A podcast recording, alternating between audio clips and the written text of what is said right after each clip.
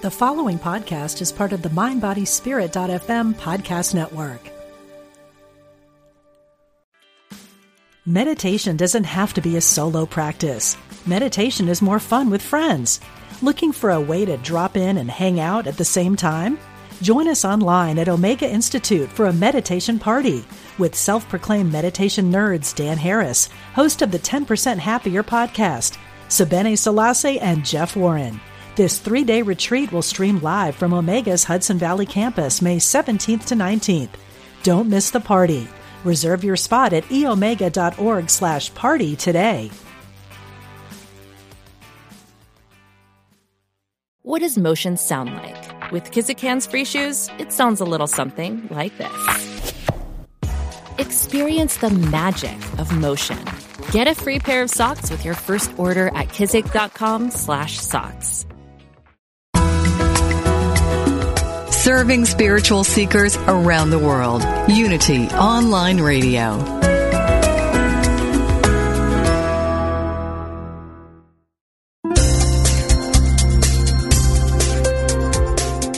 Thank you for tuning in for this Unity Partner Program. Unity Online Radio partners with spiritual leaders from organizations whose mission and messages complement Unity's. We are pleased to bring you this program on Unity Online Radio, the voice of an awakening world.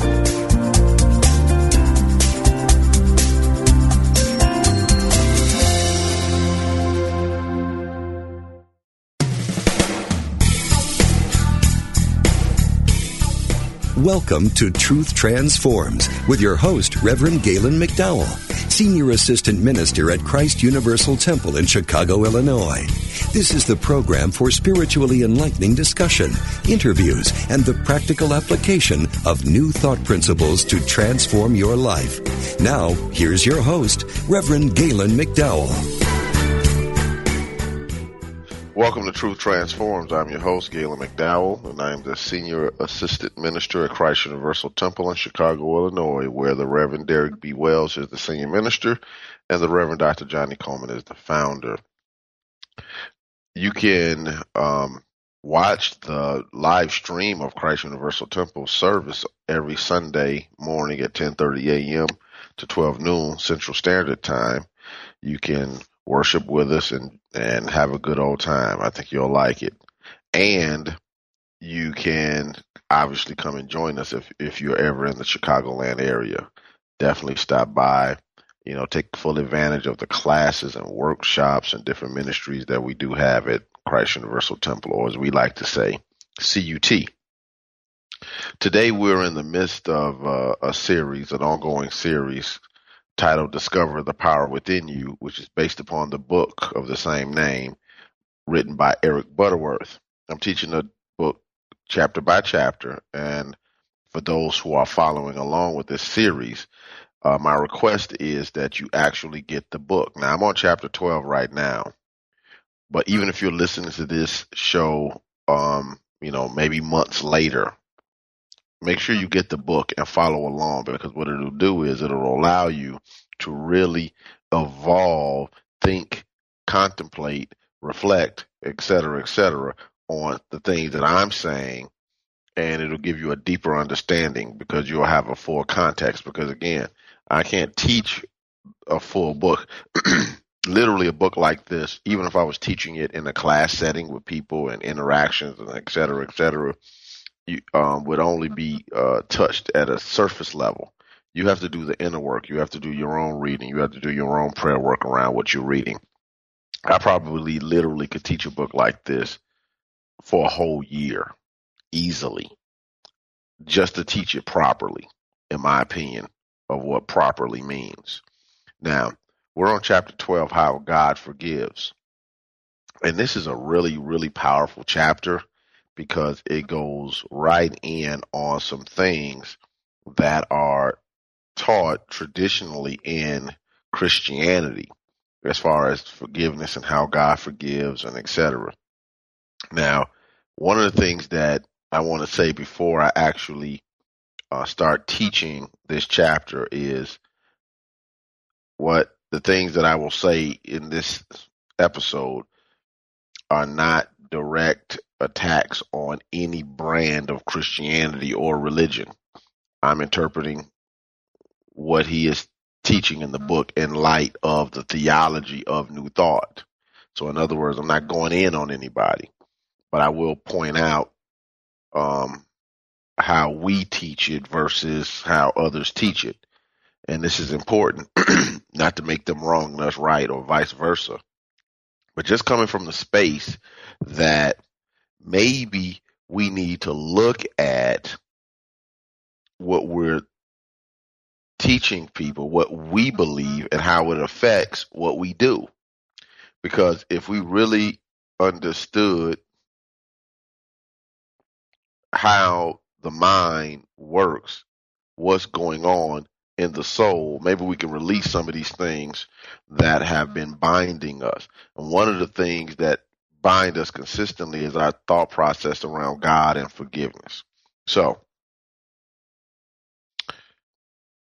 Jesus in the book on page 147, uh, Eric Butterworth starts off the book by saying the forgiveness of sin has always been a central factor in religion. It was a keynote of Jesus' teaching. But what do we mean by sin? All right, then he goes to the next paragraph. The dictionary might define the word transgression of divine law.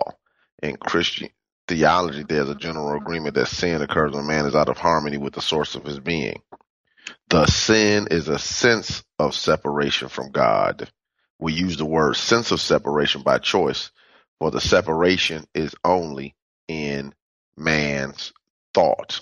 So when we start when we mm-hmm. use the, the the term a sense of separation, we're saying that that we can never be separated from God. There's nothing we can do that can separate us from God, that can separate us from the love of God, that can separate us because we are individualized expressions of God. We're the image and likeness of God. Therefore, it's impossible to separate us from God because that would be like separating water from wet. You know, that's sort of like separating glass from the glass jar. God is the substance and the essence of who we are. Therefore, it is important to know that we have to look at ourselves as the very self expression of God. Therefore, when we are quote unquote sinning, sinning is missing the mark. It is a mistake. It is error. It is a thought, a belief, a concept, uh, a acting out of something that is not in alignment with the truth of who and what we are. But what you do does not change who you are. What you do can only change what you experience. Let me repeat that. What you do does not change who you are. It only changes your experience. So it doesn't make a difference what you do in God, you're still the image and likeness of God. But what you do, what you think, what you feel, what you believe, what you say, how you act and react can determine your life experiences, which is a whole nother conversation. Hopefully that comes across. All right.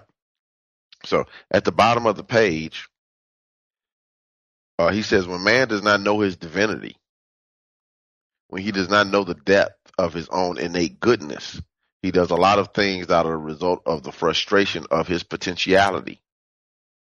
He thinks that he lives in an isolated life. His thoughts are completely self regarding.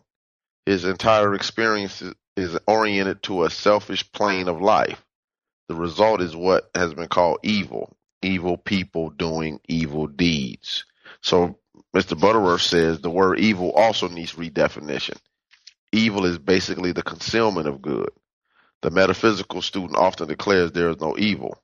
This is about like saying there is no darkness. Of course, there is evil in the world, and I would stop and say in existence, yes. and there are many people expressing evil ways. However, as darkness is the absence of light, so evil is the absence of good. Now, uh, then it, to couple, skip a couple of lines, he says, Evil is not inherent in the human nature. Human nature is but a degree of consciousness of divine nature. When we see conditions of evil in the world, they have no permanency or power in and of themselves. They simply evidence the confusion that always followed the absence of the activity of God. In the back of the evil condition, there may always be found a man frustrating his own innate goodness and acting in the darkness of human consciousness. So let me add my twist onto this. I normally like to say it this way. You know, I, I, I'm a big believer in there's only one presence and one power in the universe, God, the good, omnipotent, the everywhere present spirit of absolute good. I completely believe that. In New Thought, in many um, systems of spiritual principle, the word reality is used differently than it is used in common vernacular. Reality in New Thought means that which is permanent, enduring, unchangeable. And it speaks to the eternal goodness of God. So in other words, if it, if it's something that can be changed, if it's then it's not God. Because God is absolute good.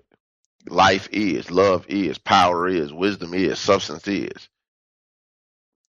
You can be in a hospital bed, but the spirit in you is perfect, whole, and complete because that's what God created. Now, when we have what we call evil, in reality, there is no evil. But in existence, yes. People express things that are consistent with a sense of separation from God. I tell my classes often that to tell me one example of what the world would call evil without people being involved. In other words, do the are tsunamis and earthquakes evil if there's no people involved? Are floods evil if there are no people involved? Are deserts with no water evil if people aren't involved? We can say, well, what about the animals? But the animals aren't naming it, it evil. You know, only when people either are involved or affected do we call things good, bad, or evil. That's our labeling of a thing based upon the human experience. I'm not saying that that's a bad thing. I'm just simply saying that what we call evil, you know, normally shows up as a byproduct of human thinking or human interpretation. It's one or the other. So this, you know, what the insurance companies call acts of God, which is like, by the way, just like crazy when they call destructive acts acts of God. But just to go along with that terminology for a while, what insurance companies call acts of God uh, are things that they don't sometimes cover under because they say, well, there's no way you can get around these calamities. People are affected. Human beings are affected by those things one way or another. Whereas opposed to are things where people are, are, are um, initiating crime, you know, the the you know assaults and the murders and all the other type of things. Those things are happening because somebody's thinking then doing them. Even if their thinking is warped, and obviously your thinking has to be warped to even engage in that type of behavior. So that means that a human being initiated that process, or in the case of the quote unquote acts of God, human beings are affected by it. But when you start talking about God is life, you can see life everywhere. When you start talking about God is divine order, you can see the order in the in the smallest seed turning into produce or trees or whatever to why is the sun and the earth just close enough to where it keeps it warm, but not too close where it burns the earth up. That's divine order. We see the examples of of love even in in the animal kingdom without human conscious thought. we see examples of what we call the goodness of God just showing up, the intelligence, the wisdom, the power, the etc. of God showing up with no judgment on what any of that means. But when people get involved or when people are affected, that's when things start to get kind of uh, messy because of our uh, at times unevolved thinking. So what we have to look at is how we created systems that require us to feel as mm, I don't want to say this to, to we we created systems sometimes within the structure of what we call religion to help us release the judgments and the criticisms and the meanings that we have put on things. And one of the ways we do that is by seeking forgiveness of the supernatural being that we proclaim is our God. Now, I'm not, of course, I believe in God. Get my point. What I'm saying is this. When we have the guilt, the frustration, the fears, uh, or whatever else goes along with the sense of separation, how do we heal it? We have named this mental process of giving up the, the, the lesser for the greater, this mental process of letting go and releasing these thoughts and beliefs and feelings that don't serve any good purpose in our life. We have named this process forgiveness and we've attached rules to it that necessarily don't have anything to do with God because God is just love. We think that when, and, and I'm jumping ahead a little bit, but I just have to go with it. We think that when we turn our attention back to the presence and power of God active in our lives, that God has shifted or God has changed or God has forgiven. And in reality, what has actually happened is we shifted, we changed, and we allowed the love of God, which has always been there, to just love us. And then we get the release. We feel the wholeness. We feel redeemed. We feel saved. Or whatever term you want to use but what really happened was your mind allowed God just to be God in your experience. But we put rules and religion and structure around a process that has nothing to do with rules, religion, and structure. God just is. God is just love. God is just peace. God is just divine order all the time. It has nothing to do with uh, being dunked, sprinkled, uh, prayed on, not prayed on, uh, going to some mountain, dipping yourself in whatever. You know, we got all these religious rules depending on the religion. What's really actually happening is what's going on in your mind. What's going on, and I'm not talking about surface thinking. I'm talking about mind as entire mind as representing the soul or co- entire consciousness what's really going on in your consciousness is what matters. Mind action. So when we feel guilt, we need people have a tendency to want to scapegoat it on something else, which we'll get into shortly, um, because we're coming up on our first break.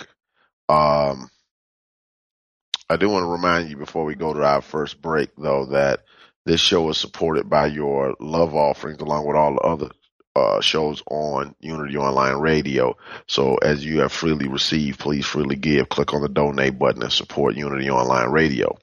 The other thing is that this show has a Facebook page and you can contact me or just, you know, I post different things throughout the week. Um, Go on if you're on Facebook, please go on, look up Truth Transforms with Reverend Galen McDowell, like it, share it, let people know we're doing some good things on Unity Online Radio. Let the world know about it. We're going to take our first break, and we'll be right back with Truth Transforms.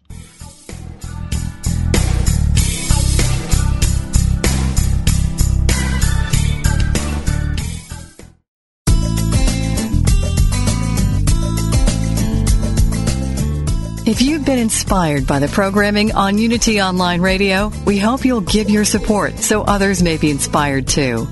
This online radio network depends on the love offerings of listeners to continue operating and expand its outreach. Please visit www.unity.fm and click on Donate Now. Thank you.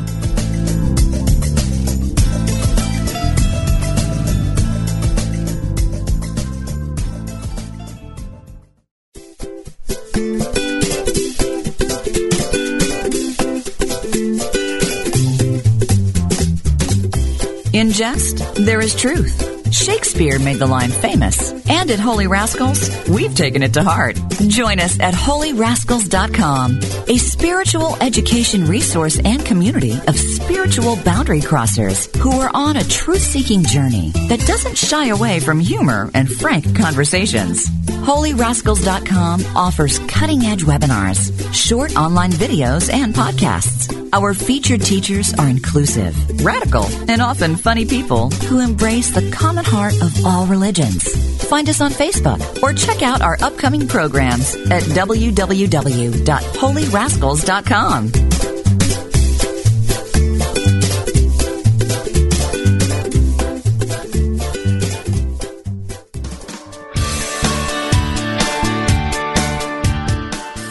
You know the saying, a good deed is its own reward? Well, moving toward a plant-based diet and vegan lifestyle is one kind and compassionate act that isn't just its own reward. It will also reward you with vibrant health, boundless energy, an easy way to keep your weight where you want it. And according to yogis and Unity's co-founder Charles Fillmore, even give a boost to your spiritual life. On Main Street Vegan, the radio program named for the popular book, Victoria Moran will make your move in a vegan direction easy, fun, affordable, and delicious.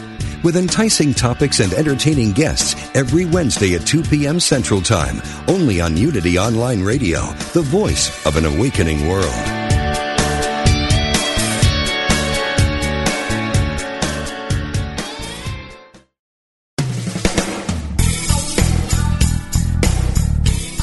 Thank you for tuning in to Truth Transforms. Now, here's your host, Reverend Galen McDowell. Welcome back to Truth Transforms. I'm your host, Galen McDowell, and we're in the midst of the book, Discover the Power Within You. I'm teaching chapter 12, How God Forgives. Let's go to page uh, 149. What did Jesus teach? The implication that runs all through the gospel is you're not punished so much for your sins as by them. Sin is its own punishment and righteousness and righteousness is its own reward. Sin is a missing of the mark or the failure to achieve the goal of perfection. Now, I wrestle with the word perfection because I think the word perfection is so relative. I realize we throw that word around a lot in um, religious circles, but I would say I would use a different word. I would use the goal of wholeness or or or being complete. Because wholeness you can understand. Being complete you can understand. Perfection is relative. It's it's a judgment. So I'm just using that, just just pointing that out. That at times the words we use sometimes can be our own worst enemy. Uh, anyway, the result is a kind of separation from God. Again, it's a sense from good, from harmony, from justice. And the punishment is that we have cut ourselves off from the source. Now, I don't agree with that. I think when it says cut yourself off from the source, you can't be cut off in the sense of literal cut off, but you can lack awareness of your source which is the same as being cut off. And I, I know I'm splitting hairs here, but I want to make sure that you understand that you can never be cut off from your source because you can't be cut off from God. Yet again, you can't separate water from wet. But what you can do is have lack of awareness of your source and therefore live as if the source didn't exist. In other words, just because you're the image and likeness of God doesn't mean you won't have health challenges or financial issues or in harmony with work or family or significant other or whatever. Those things can happen. Why? Because we forget who we are. And when we forget who we are, we have the experiences of what we call the suffering of that awareness or lack of awareness of who we are. All right. Okay. Bottom of the page 149. He says that sin is cutting ourselves off from the activity of God, and the punishment is the deterioration that always follows such separation. If I were to fix a rubber band tightly around my finger, in a few minutes the finger would redden and swell and then turn blue from the lack of circulation. Before long, it would reach a danger point, and serious deterioration would soon follow unless I released the band. What has happened here? I have stopped the flow of circulation with the rubber band, which cuts off the finger and the cells of the finger from the life sustaining forces that flow in the bloodstream. However, the reddened finger is not caused by the wrath of the life force in the body. It is simply the evidence of the absence of that force. And the life force in the body won't hold anything against the finger because there is no flow. The moment I restore the flow by removing the band, Forgiveness is instantaneous. Life flows into the finger, and in a few ma- minutes, circulation is normal. So then he goes right into this concept of how New Thought and Jesus taught forgiveness. He says Habakkuk refers to God as thou art of pure eyes than to behold evil. This may surprise you, even disturb you, but it is vital that you get this point in your consciousness and never forget it. God knows nothing of sin, nothing of want, nothing of lack of any kind. Now, I'm just going to stop right here because the amount of evidence that comes across in in the biblical narratives state that you know God was always watching for sin, always looking for the mistakes. People are always repenting, et cetera, et cetera. And the biblical narratives or the biblical writers, first of all, writing in their own understanding, their own context, their own paradigm, their own worldview. And they used human language to explain their understanding of God.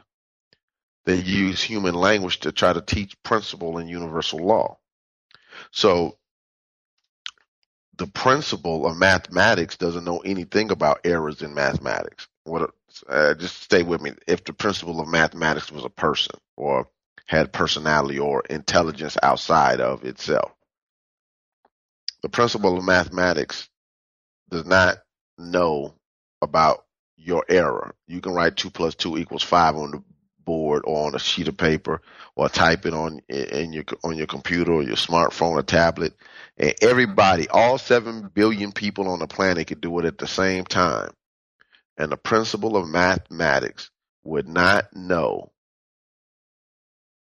anything about anybody incorrectly applying the principle of mathematics by writing 2 plus 2 equals 5 because mathematics quote unquote knows that 2 plus 2 equals 4. 2 plus 2 equals 4 across the board because that is the principle or the proper application of the principle. Now, let's take a look at that from the standpoint of God. God is the principle of absolute good. God is wholeness. God is complete. Therefore, God as principle. See, here's where it's tricky. And this is where the paradox comes into play that I more than willingly admit is there. God as the divine principle of the universe has no concept of what we call sin, lack, sickness, etc. That's why we can be healed. That's why we can be prospered. That's why we can have peace because the only thing we're doing is realigning ourselves with the truth that already is. And the body and our life role and affairs can reflect the wholeness that the mind grasps that's already in truth. Therefore, when the mind that's been thinking two plus two equals five gets back into alignment with two plus two equals four, then it can properly properly get the results out of the principle of mathematics that were designed by the principle. In other words, you'll get the results you want. When we think in alignment with the divine principle of absolute good that we call God, we get the results we desire. Because it's based upon principle. It doesn't make a difference if you go to the moon. The principles of music are the same. A C note is a C note. Everywhere. You leave this galaxy, meaning the Milky Way galaxy, not just the solar system. Leave this galaxy. A C note is a C note. The principles of mathematics, the principles of music don't change ever. Therefore, we're saying the divine principles or divine laws of God don't change. The essential character or nature of God doesn't change. The attributes of God do not change, but our misuse of the principles that govern the universe can get us a 2 plus 2 equals 5 experience instead of a 2 plus 2 equals 4 experience.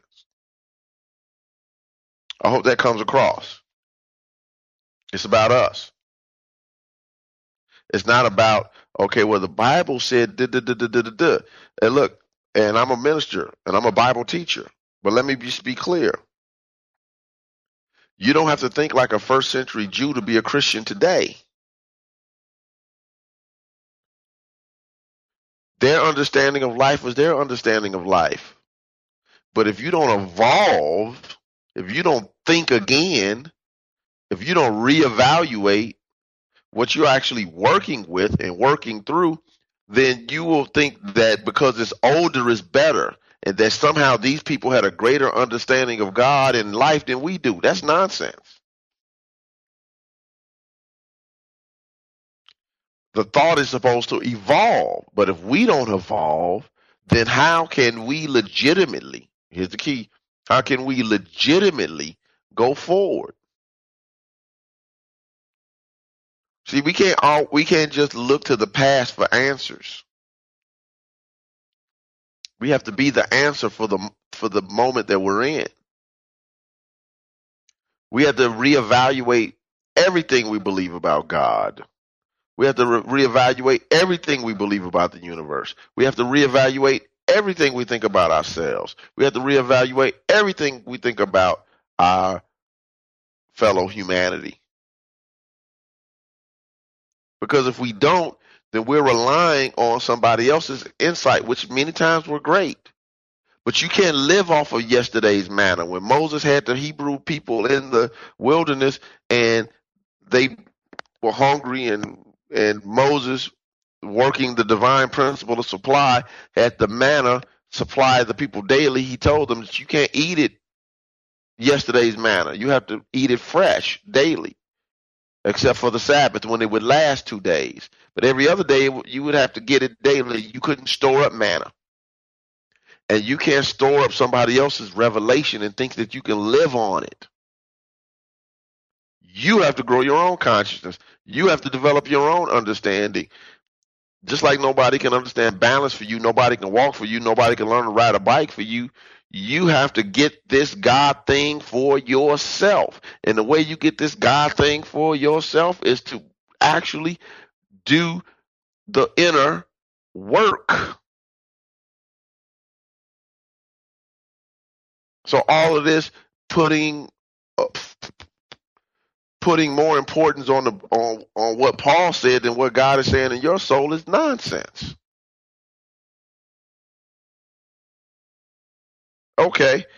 Well, God told Elijah this. Great. What is God telling you now? What's possible for you now? What can you do now? What type of life you want to live now? How can you release, let go, and let God now? How can you let go of your sense of separation now? And maybe by studying them, we can learn some clues about how we work within ourselves. But that still puts the the attention on ourselves and our own soul growth instead of making it about somebody else's revelation. So, back to the book. The book goes on to say the tragedy on page 150 the tragedy would be if God did no sin. If God knew sin, he would be a sinner for what mind knows it must be. Now here's where the paradox is. God as principle doesn't know anything about sin. But we but at the same time, God is wisdom, individualized as you. So God as wisdom, God as principle knows no sin. God as wisdom can guide you through what you call your errors and mistakes. But I know you just said, well, God doesn't know anything about them, right? But God as wisdom and intelligence, individualized as you, can can deal with your individual life experiences. It's the paradox. It's love and law. It's the paradox. So, see, the moment you try to box God in, then there's another part we got to add on. So, the omniscience of God expressing through us individually can tell us go left instead of right. Don't go with that person. Do go with that person. Don't trust this person. Uh, you can trust these people. This is where you need to be working. This is your next step. This is the vision. This is the plan, etc. Individually. But God is divine principle doesn't know anything about problems, no more than the law of mathematics uh, knows about two plus two equals five, or the law of uh, the principles of music, knowing that somebody's singing off key. All right, back to the book. Next paragraph. Uh, let me just go over page 151 so I can jump right to this. How does God forgive? Our answer may seem startling, possibly even sacrilegious. God doesn't really forgive sin. Or let us take a step further. God cannot forgive sin no matter what the offense, no matter how great the guilt, no matter how much we may plead with Him for forgiveness.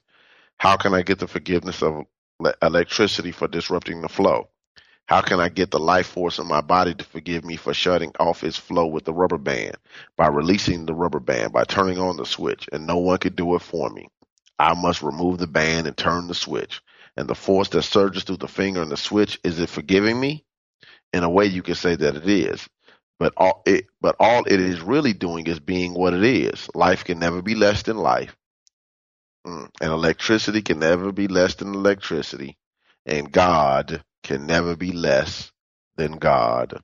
God is love even when I'm filled with hatred. God is love as the potential in me even though I am angry and bitter. The moment I release my bitterness, rise above my guilt, stop feeling sorry for myself, in that moment, God is love sweeps through me and loves me. But that is what it has always been. I just haven't accepted it. Thus, in a very real sense, God doesn't forgive. God is love. God hasn't held any unforgiveness. There's nothing to forgive in his sight, for his eyes are too pure to behold iniquity. When the prodigal son wanted to come home, he said, I will arise and go to my father. Now, this obviously deals directly with the concept that most Christians believe about Jesus dying for our sins. See, because we believe that humanity is guilty and and it's such a horrible state that the innocent has to be had to be murdered for our redemption. Because that's really what people believe when they say that Jesus died for your sins. They believe that humanity is so decrepit, so horrible, so stuck and immersed in evil ways and sin that the only way to redeem humanity was for the for God as the Son to incarnate as a human being and then die to appease himself. So instead of just I forgive you, God has to incarnate as the God the Son and then may be, be a, a basically pay to himself for the sins of humanity. It really makes you think. So we're coming up on our last break. Um, I do want to give you an opportunity to call me. You can call it 888-558-6489, 888-558-6489. We're going to take our last break and we'll be right back with Truth Transforms.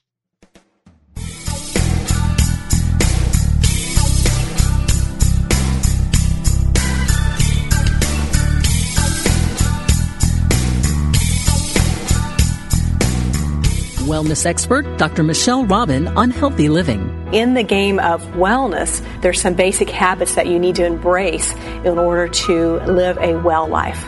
In her book, Wellness on a Shoestring, Robin shows you that complete wellness of body, mind, and spirit doesn't have to cost a fortune. Client Eddie Penrice turned his health around with Dr. Robin's Seven Habits for a Healthy Life. I've got to say, my body just embraced the change besides feeling better, looking better, thinking more clearly. Many of Robin's seven habits for a healthy life are simple and free. She offers tips and shares real stories from clients like Eddie, who've incorporated the habits into their lives and seen the results. You can make this change by being convicted that you will do it, that you don't need anyone else's assistance or help to do it. Make this the year you get healthy. Discover a low cost, attainable path to feeling better than ever. Order wellness on a shoestring today at www.shopunity.org. Is there a difference between the spiritual teachings you know and how you live your life? Does your day to day experience reflect what you truly value? Are you ready to receive your life and live the gift that you are? Join Janice Campbell, licensed Unity teacher, author, and coach each week as she shares inspiration and tools to help you identify and dissolve the limiting beliefs that prevent you from living the fullest expression of what you are. Talk with Janice live every Thursday at 9 a.m. Pacific, 11 a.m. Central on Receive Your Life, only on Unity Online Radio, the voice of an awakening world.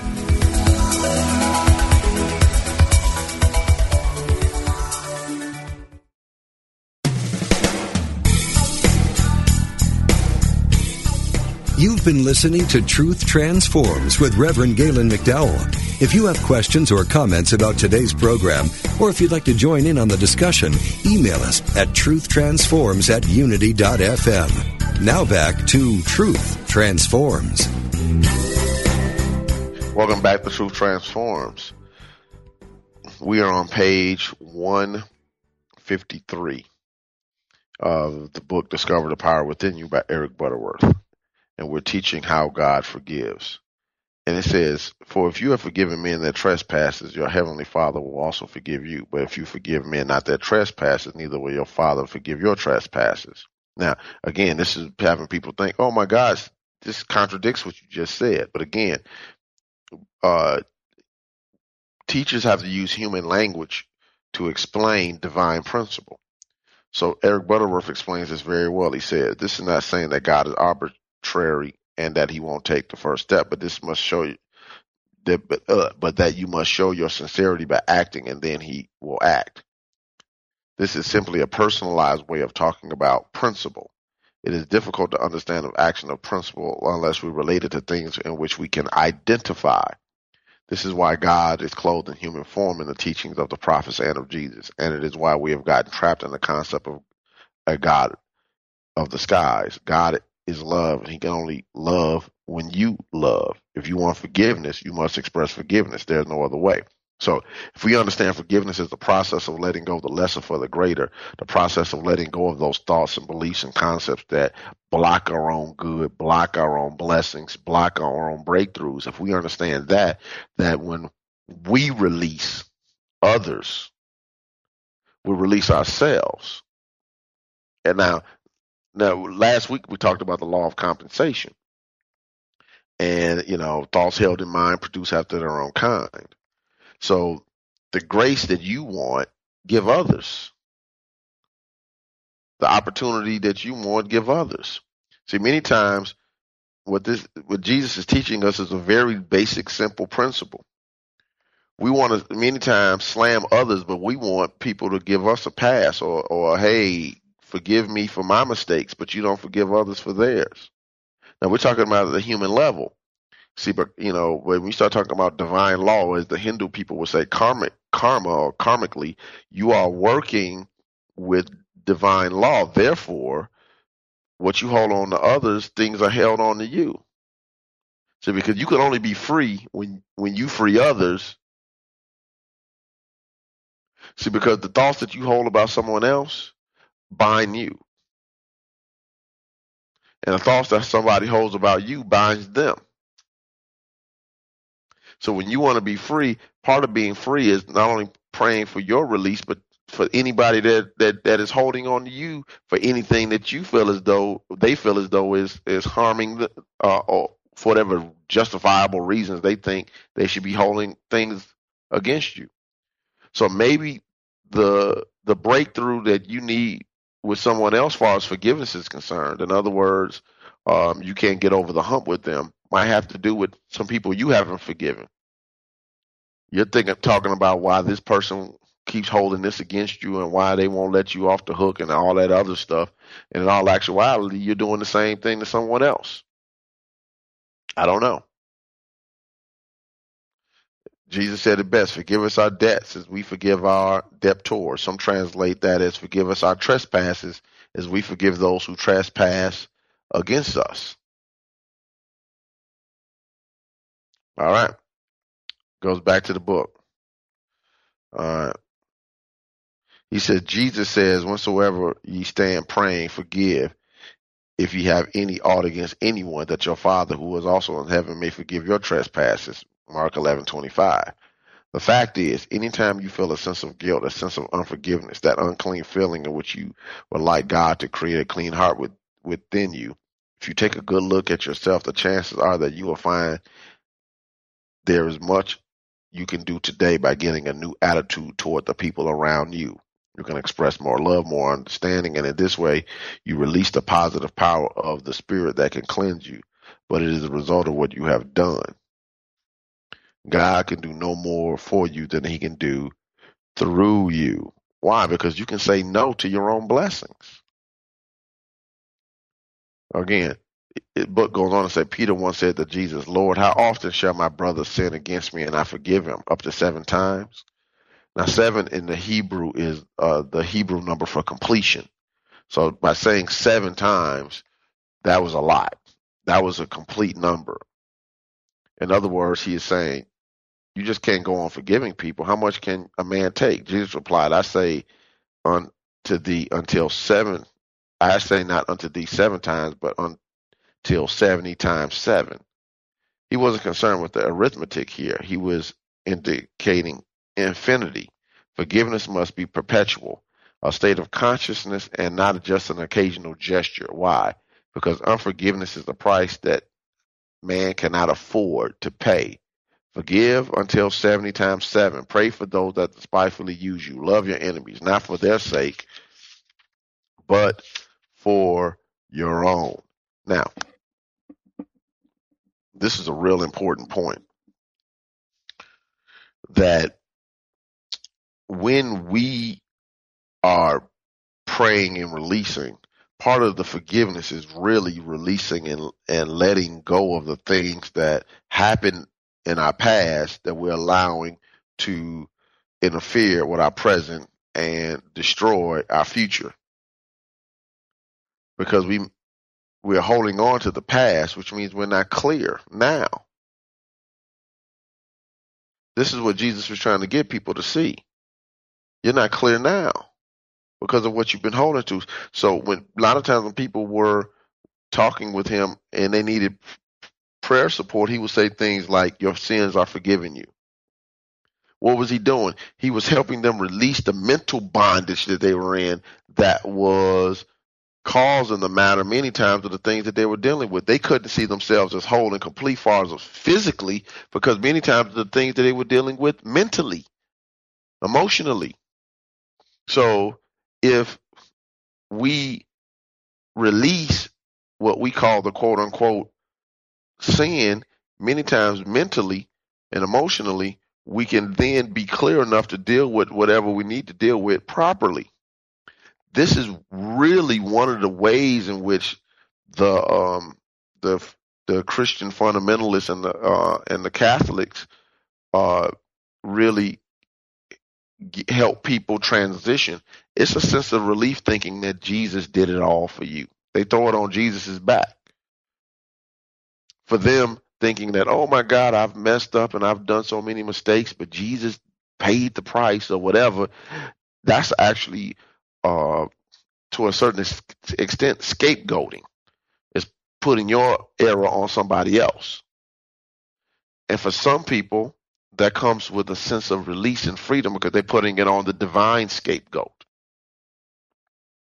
So people go talk to the priest or the, uh, and and and receive their penance, or they talk to the preacher and the preacher lays hands on them and t- rebukes the devil or whatever, and people feel free. But what's actually happening is the energies of their soul have been released. They think it's the outer beliefs, but what's really what's really happening is is that the mechanism for releasing that pent up energy that is blocking the blessings gets released. It has nothing to do with theology. It's soul work. So what I'm saying is you don't need to have the uh, the belief that, that that you're a miserable sinner or that you know that that that you as a person, an individual person, was so horrible that that um, the innocent has to die for you and all of that type of stuff, and you know, or whatever, wherever that thought process takes you, you can literally be in the space that God is love. And when I open myself up to the love of God, I receive the blessings of God in my experience. That's it. And then, like Gerald Jampolsky uh, once wrote, "And forgiveness, the greatest healer of all."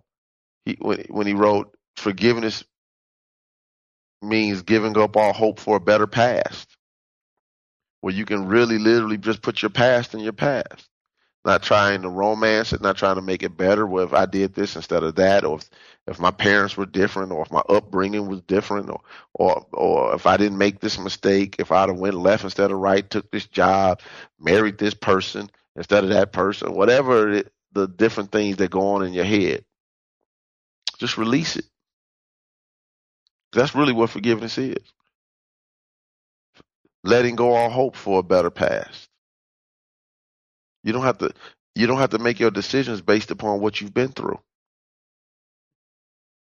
Forgiveness gives you the opportunity to clean your slate so you can create new choices now and live the life you deserve now. That's how God forgives. God forgives by you releasing and letting go of the stuff in your own soul, which allows the the activity of God, the Holy Spirit of God, the peace of God, the love of God, the supply of God, the health of God to flow properly. If you consider the mind like a faucet, if you go into your bathroom or your kitchen, the water is all there, but the faucet is holding the water back. And as you turn the knob, more and more water comes out. The water's there, but it has to be released. The wholeness that you seek, the peace that you seek, the prosperity that you seek, the health that you seek, the functional family and relationships, the work environment, the career, all of it is right there within you waiting to be released. The first thing you have to do is forgive. Then, then the ability to turn the faucet all the way up is there because nothing is blocking the pipeline. Just work with that concept. It's already there. But can you believe it? It's already there within you. All right. We're going to end there. Next week, we're going to cover Jesus' formula for healing. And obviously, read the chapter before next Wednesday. And we're going to walk through it Jesus' healing miracles. So with that, we're going to uh, stop here. Thank you for listening. Thank you for your support. Thank you for your own uh, commitment to your self transformation. And know that we'll continue working with the book all the way to the end of the year, until the last class of the year, or not last class, last show of the year. There, and then we're going to transition into something new on on um, twelve powers or spiritual gifts. So with that, God bless you, and I'll be with you next week with Truth Transforms.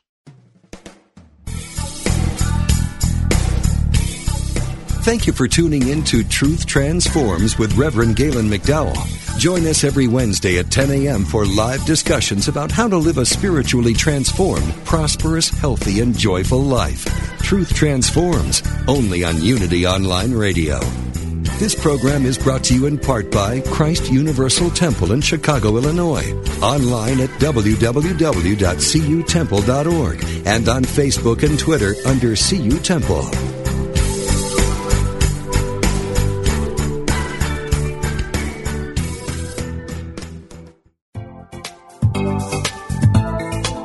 Do you think you know all you want to know about the characters in the Bible? Do you know who could be called the king who loved too much? Or what it means to be a Jezebel? Or that the best love story in the Bible begins with the declared commitment of two women? The Bible's symbolic meaning can help you transform your life and discover the presence and power of God within you. Find out what these characters can teach you about your own life today by tuning into Biblical Power for Your Life each week, co hosts Reverends Karen Tudor and EJ Niles present a Bible character from a historical, cultural, psychological, and symbolic perspective. Your comments and questions are part of this lively discussion. Tune in every Thursday at noon Pacific, 3 p.m. Eastern, and power up your life only at Unity Online Radio, the voice of an awakening world.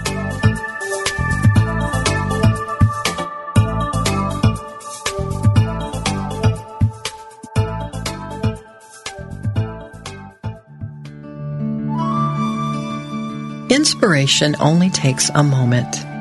Take a moment now to reflect on these words from Reverend Joan Gattuso. According to an ancient Hindu teaching, if you can only speak the truth and tell no lies, either minuscule or outrageous, for 12 consecutive years, you can attain enlightenment. A noble being will always tell the truth. Do you?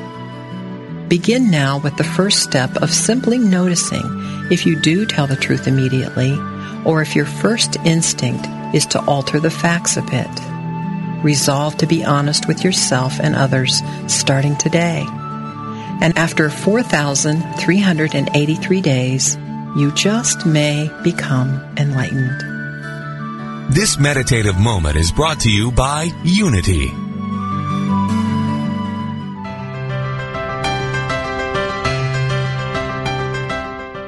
Somewhere, tucked away in the Unity Library archives in Unity Village, Missouri, you can find a secret treasure.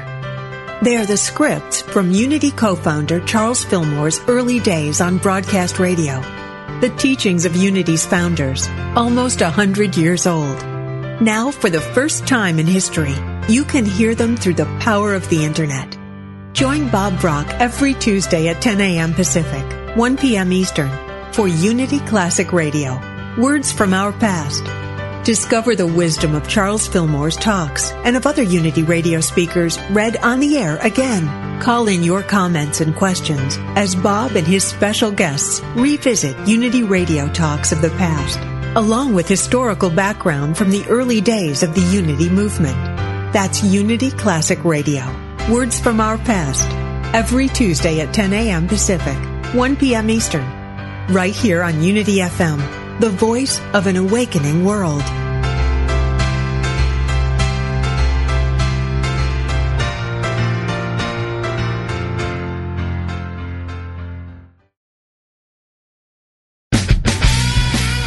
From mayhem to miracle, from disaster to divine, Rants to Revelations Radio finds the opportunities for spiritual growth in everyday moments. Drawing from current headlines to pop culture, Reverend Ogun blurs the lines between the sacred and the profane, bringing meaning to the meaningless, with guests who are dedicated to transforming the world for good. Join Ogun live every Wednesday at 9 a.m. Central for Rants to Revelations Radio.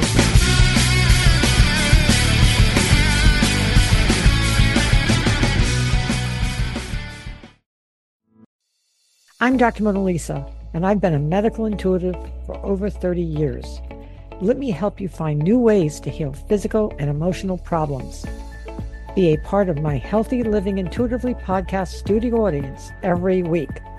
Follow me on Facebook, Dr. Mona Lisa fan page, and Instagram, Dr. Mona Lisa 1 to get that information. I answer audience questions, and you can learn from people calling in that might be dealing with the same things that you are. Follow Healthy Living Intuitively, part of the Mind, Body, Spirit.fm podcast network, and wherever you get your podcasts.